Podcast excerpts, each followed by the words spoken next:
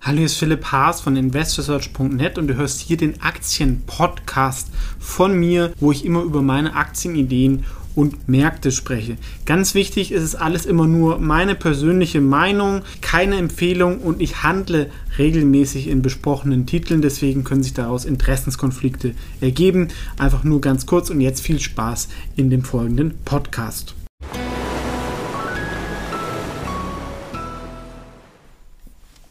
Hallo, hier ist Philipp Haas von Investors TV und in diesem Video geht es um eine besondere Aktienliste, nämlich um die Top 10 Trader Fox Aktien mit 15 Punkten. Ja, ich bin ja oft auch mal kritisch, was andere Leute so machen, aber was wirklich ein ganz gutes Tool ist, was ich auch selber nutze, ist aktie.traderfox.com.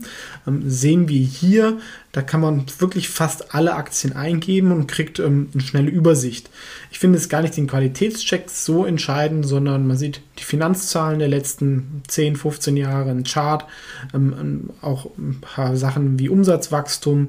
Also wirklich so das Wichtigste, ähnlich wie bei finvis.com was allerdings nur für amerikanische Aktien gilt und das ist halt auch für europäische und es ist wirklich sehr, sehr breit. Ja, das gibt es ja ganz gute Tools ähm, und dann so kleinere Aktien gibt es gar nichts, das ist dann immer ein bisschen schlecht. Deswegen wirklich auch Kompliment an TraderFox, dass sie da ähm, was Gutes, Kostenloses hingebaut haben, auch ohne Werbung.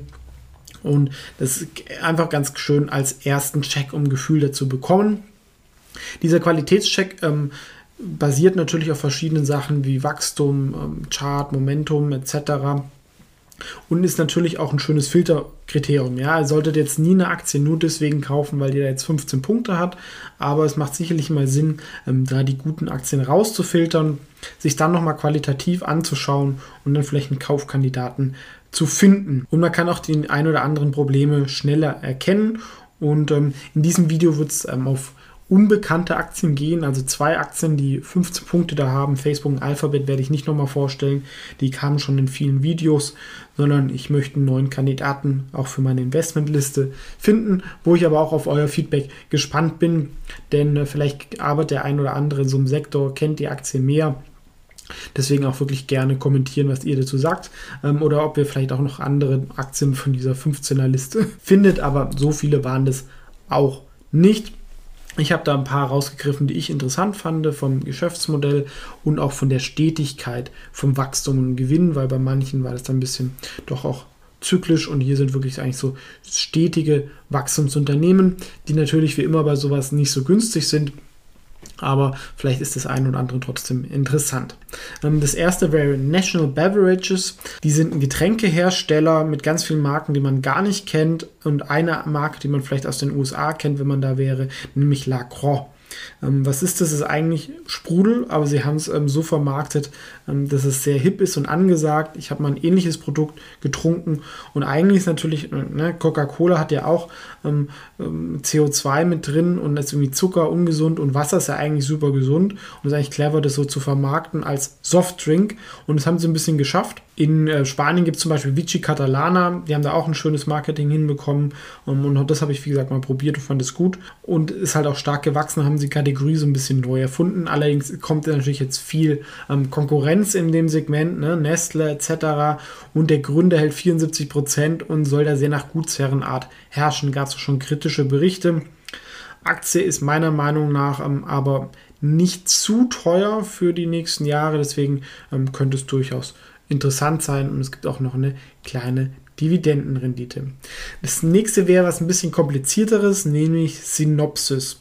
Die sind ähm, Teil der Halbleiterwertschöpfungskette und zwar ganz am Anfang. Wie muss man sich das vorstellen?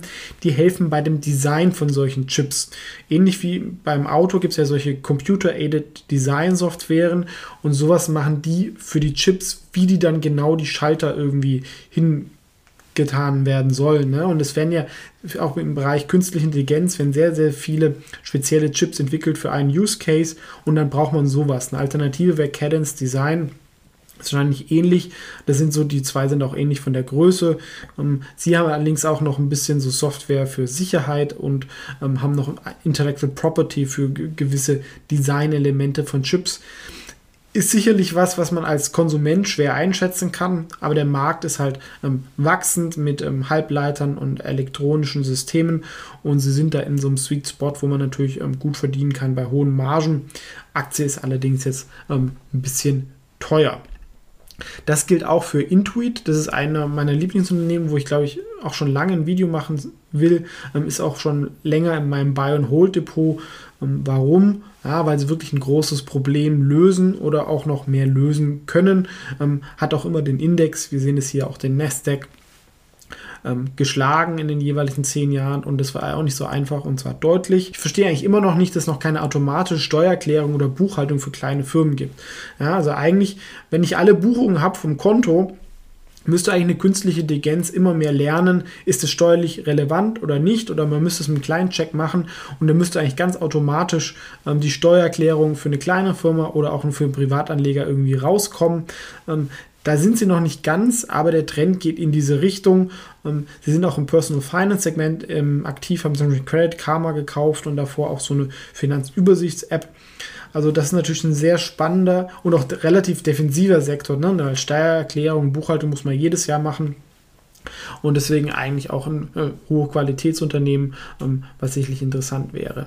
Das nächste ist, denke ich, unbekannt. Das wäre EPAM, eigentlich ein IT-Beratungsunternehmen, aber vor allem eine Softwareentwicklungsfirma mit einem speziellen Modell, dass sie vor allem die Mitarbeiter in Weißrussland, Russland und solchen Ländern sitzen, aber sie Verkaufsbüros in den USA haben. Da hat man natürlich einen riesen Kostenvorteil, ohne dass der Culture Gap so gigantisch groß ist. Ja? Also viele haben ja irgendwie mit Indien auch schlechte Erfahrungen gemacht.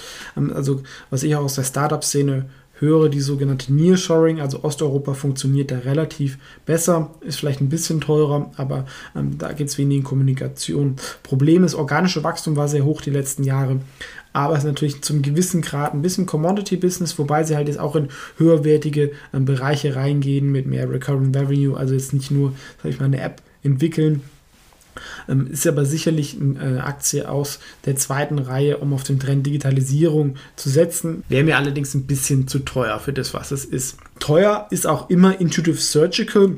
Das ist der weltweit führende Anbieter von so OP-Robotern mit diesen Da Vincis. Wird, glaube ich, ähm, bei Prostatakrebs und sowas zum Beispiel eingesetzt. Und der große Vorteil ist, wenn halt einmal so ein Chirurg gelernt hat, mit dem Ding umzugehen, dann sind die Wechselkosten extrem hoch weil das sind sehr, sehr teure Menschen, die da schon viel Zeit investieren, um mit sowas umzugehen. Es gibt gewisse Verbrauchsprodukte. Ähm, und sie entwickeln natürlich auch noch ähm, weitere Anwendungsfelder, sehen wir hier. Allerdings ist der Markt halt schon ein bisschen begrenzt für eine Firma, die dann irgendwie doch 57 Milliarden wert ist. Aber es ist natürlich auch eine super defensive Branche. Allerdings glaube ich halt, dass sich das irgendwie nochmal verdoppelt, ähm, schnell auch schwierig. Eine spannende Aktie, die ich jetzt auch noch nicht so kannte, wäre Edward Life Science. Es ist ein führendes Medizintechnikunternehmen mit allem, was das Herz zu tun hat. Ja, und Herz ist natürlich auch wichtig. Da sterben viele Leute dran. Wenn das Herz nicht mehr schlägt, ähm, ja, dann ist aus die Maus. Ähm, und was sie stellen zum Beispiel Herzklappen her. Ich glaube auch so Herzventile oder Sachen, die irgendwie in die Herzkranzgefäße kommen, also alles darum, aber auch Überwachungssachen und auch Zubehör. Und was wirklich besonders ist, in 97% ihrer Produkte sind sie Weltmarktführer. Das heißt, sie haben da eigentlich so ein Quasi-Monopol. Ist natürlich super sicher. Ähm, Finde ich dafür jetzt sicherlich nicht günstig, aber für ein Buy and Hold äh, sicherlich auch eine interessante Idee. Edward Life Science. Eine der einzigen Cloud-Aktien, die jetzt hier es reingeschafft hat, wegen der ähm, Profitabilität, die da ist. Wachstum ist zwar nicht so ganz so hoch, ähm, aber sie ein bisschen die Kategorie Vulnerability Analyse erfunden. Also da wird ähm, alle Geräte werden analysiert, wo die Bedrohung ist.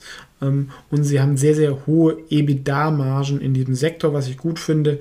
Und auch diese Rule of 40, also das ist ja Wachstum plus EBITDA-Marge, ähm, schaffen sie locker. Allerdings die Firma gibt es auch schon sehr, sehr lange. Also es ist jetzt nicht irgendwie das super neue Firma, die dann ganz, ganz viel gewachsen hat, aber dafür ist er halt profitabel, muss halt jeder ein bisschen selber wissen. Ich finde es halt ein bisschen angenehmer, dass ich hier halt schon mal weiß, mal hier ein Business, was auch funktioniert, mit der Profitabilität, die da ist. Und klar ist die Aktie vom KGV her teuer, ähm, aber es relativiert sich halt dann auch so ein bisschen im Sektor. Ähm, ist vielleicht für eine Beobachtungsposition nicht uninteressant, um auch dieses Thema Sicherheit abzudecken, ohne dass man jetzt eine Firma kauft, die ähm, ganz viele Verluste macht. Was ganz anderes wäre Paychecks. Die sind so ein Anbieter von Gehaltsabrechnungen und Steuererklärungen, ähm, fokussieren sich aber vor allem auf kleine Firmen, die früher lange vernachlässigt worden sind. Da kann man natürlich immer auch mehr automatisieren, was dann die Margen hilft. Allerdings gibt es auch neue Konkurrenz, zum Beispiel Paycom, eine Aktie, die ich mir auch mal vor drei, vier Jahren irgendwie entdeckt habe. Ähm, fand ich super, weil ähm, durch so einen Scan habe ich einfach noch, glaube ich, nach Marge und Wachstum gesucht und da kam die irgendwie raus aber war mir dann trotzdem ein bisschen zu teuer, aber hat sich danach nochmal vervielfacht. Ähm, die Aktie hat sogar eine Dividende oder die höchste von dieser Liste. Ähm, ist sicherlich nicht, nicht so schlecht, allerdings auch jetzt nicht so günstig und es ist halt auch die Frage, wenn halt eine neue Firma reinkommt, ähm, wie man da sich im Wettbewerb durchsetzt. Allerdings, wenn ich einmal so eine Gehaltsabrechnung machen lässt, ist auch sowas, was man ungern ändert, wenn es funktioniert. Eine spannende Aktie, wollte ich auch schon länger ein Video zu machen, wäre Protolabs. Das ist so ein bisschen das TSMC für Hardware oder 3D-Druck. Ja, also wenn ihr ein Startup seid und irgendwie ein physisches Produkt herstellen wollt, auch in Kleinserien, dann kann man das mit denen machen. Die, die, haben da die ganzen Maschinen und oft so eine Maschine ist ja sehr, sehr teuer und gerade wenn man eine kleine Firma ist, dann lohnt sich die Anschaffung noch nicht und die können die halt dann auslasten. Ähm, TSMC macht es, wie gesagt, in der Chip-Industrie und dadurch kann man halt auch so auf diesen 3D-Druck oder so ähm, Modern äh, Manufacturing setzen, ohne dass man Technologierisiko hat. Denn wenn ich halt eine 3D-Firma nehme, gibt es verschiedene Technologien, ist noch nicht ganz klar immer, was sich dann durchsetzt und die können sich dann immer das jeweils Beste ähm, holen. Andererseits ist natürlich auch ein Outsourcing-Partner, wo die Eintrittsbarrieren jetzt auch nicht so hoch sind, ne? weil wenn ihr mir jetzt eine Milliarde gebt, dann kann ich auch solche Maschinen kaufen und Marketing machen. Trotzdem ist es ein spannendes Thema und die Aktie ist auch ganz gut gelaufen. Und was ganz Spezielles, ähm, leider auch sehr teuer, aber ein sehr, sehr spezieller und defensiver Markt wäre Rollins. Die sind einer der Marktführer bei Ungeziefer und Termitenbekämpfung. Ist jetzt bei uns sicher nicht so das Problem, in der USA allerdings schon. Ist relativ krisensicher, ne? weil A, sie haben A, glaube ich, auch so Subscription-Sachen als Schutz, aber wenn natürlich die Termiten irgendwie mein Haus angreifen, dann muss ich das jetzt machen, unabhängig, ob da jetzt Geld da ist oder nicht. Gibt allerdings auch ein paar Wettbewerber wie Ecolypt, ServiceKill, RentoKill, mir wäre die Aktie jetzt zu teuer, aber es ist sicherlich ein, ein spannendes Geschäft, was man mal auf die Watchliste nehmen kann. Das waren also meine 10 Aktien von den Trader Fox 15 von 15 Punkten Qualitätsscore. Ähm, gerne Feedback, welche Aktie findet ihr davon am spannendsten? Wozu soll ich noch ein Video machen oder welches würdet ihr auf die Liste nehmen? Welche anderen findet ihr noch gut, welche findet ihr schlecht? Gerne sagen. Ähm, Sphäre KGV ist hier bei einigen Aktien sicherlich nicht perfekt, weil die gerade so ein bisschen profitabel sind. Können wir auch noch Sphäre KV nehmen. Also die ähm, Überbewertung ist vielleicht dann teilweise ein bisschen zu krass, aber das war jetzt so meine kurze Meinung dazu. Vielen Dank fürs Zuschauen. Wenn das Video gefallen hat, natürlich gerne liken, Kanal beitreten und auch meiner kostenlosen Newsletter und auch vielleicht mal bei meinen Wikifolios vorbeischauen, was auch eine Alternative zu Einzelinvestmentaktien wäre oder natürlich auch das Membership-Programm, um, wo man für 6 Euro auch ein bisschen Premium-Service ähm, bekommt, seht ihr unten auf diesem Join oder Beitreten-Button. Ansonsten bis zum nächsten Video.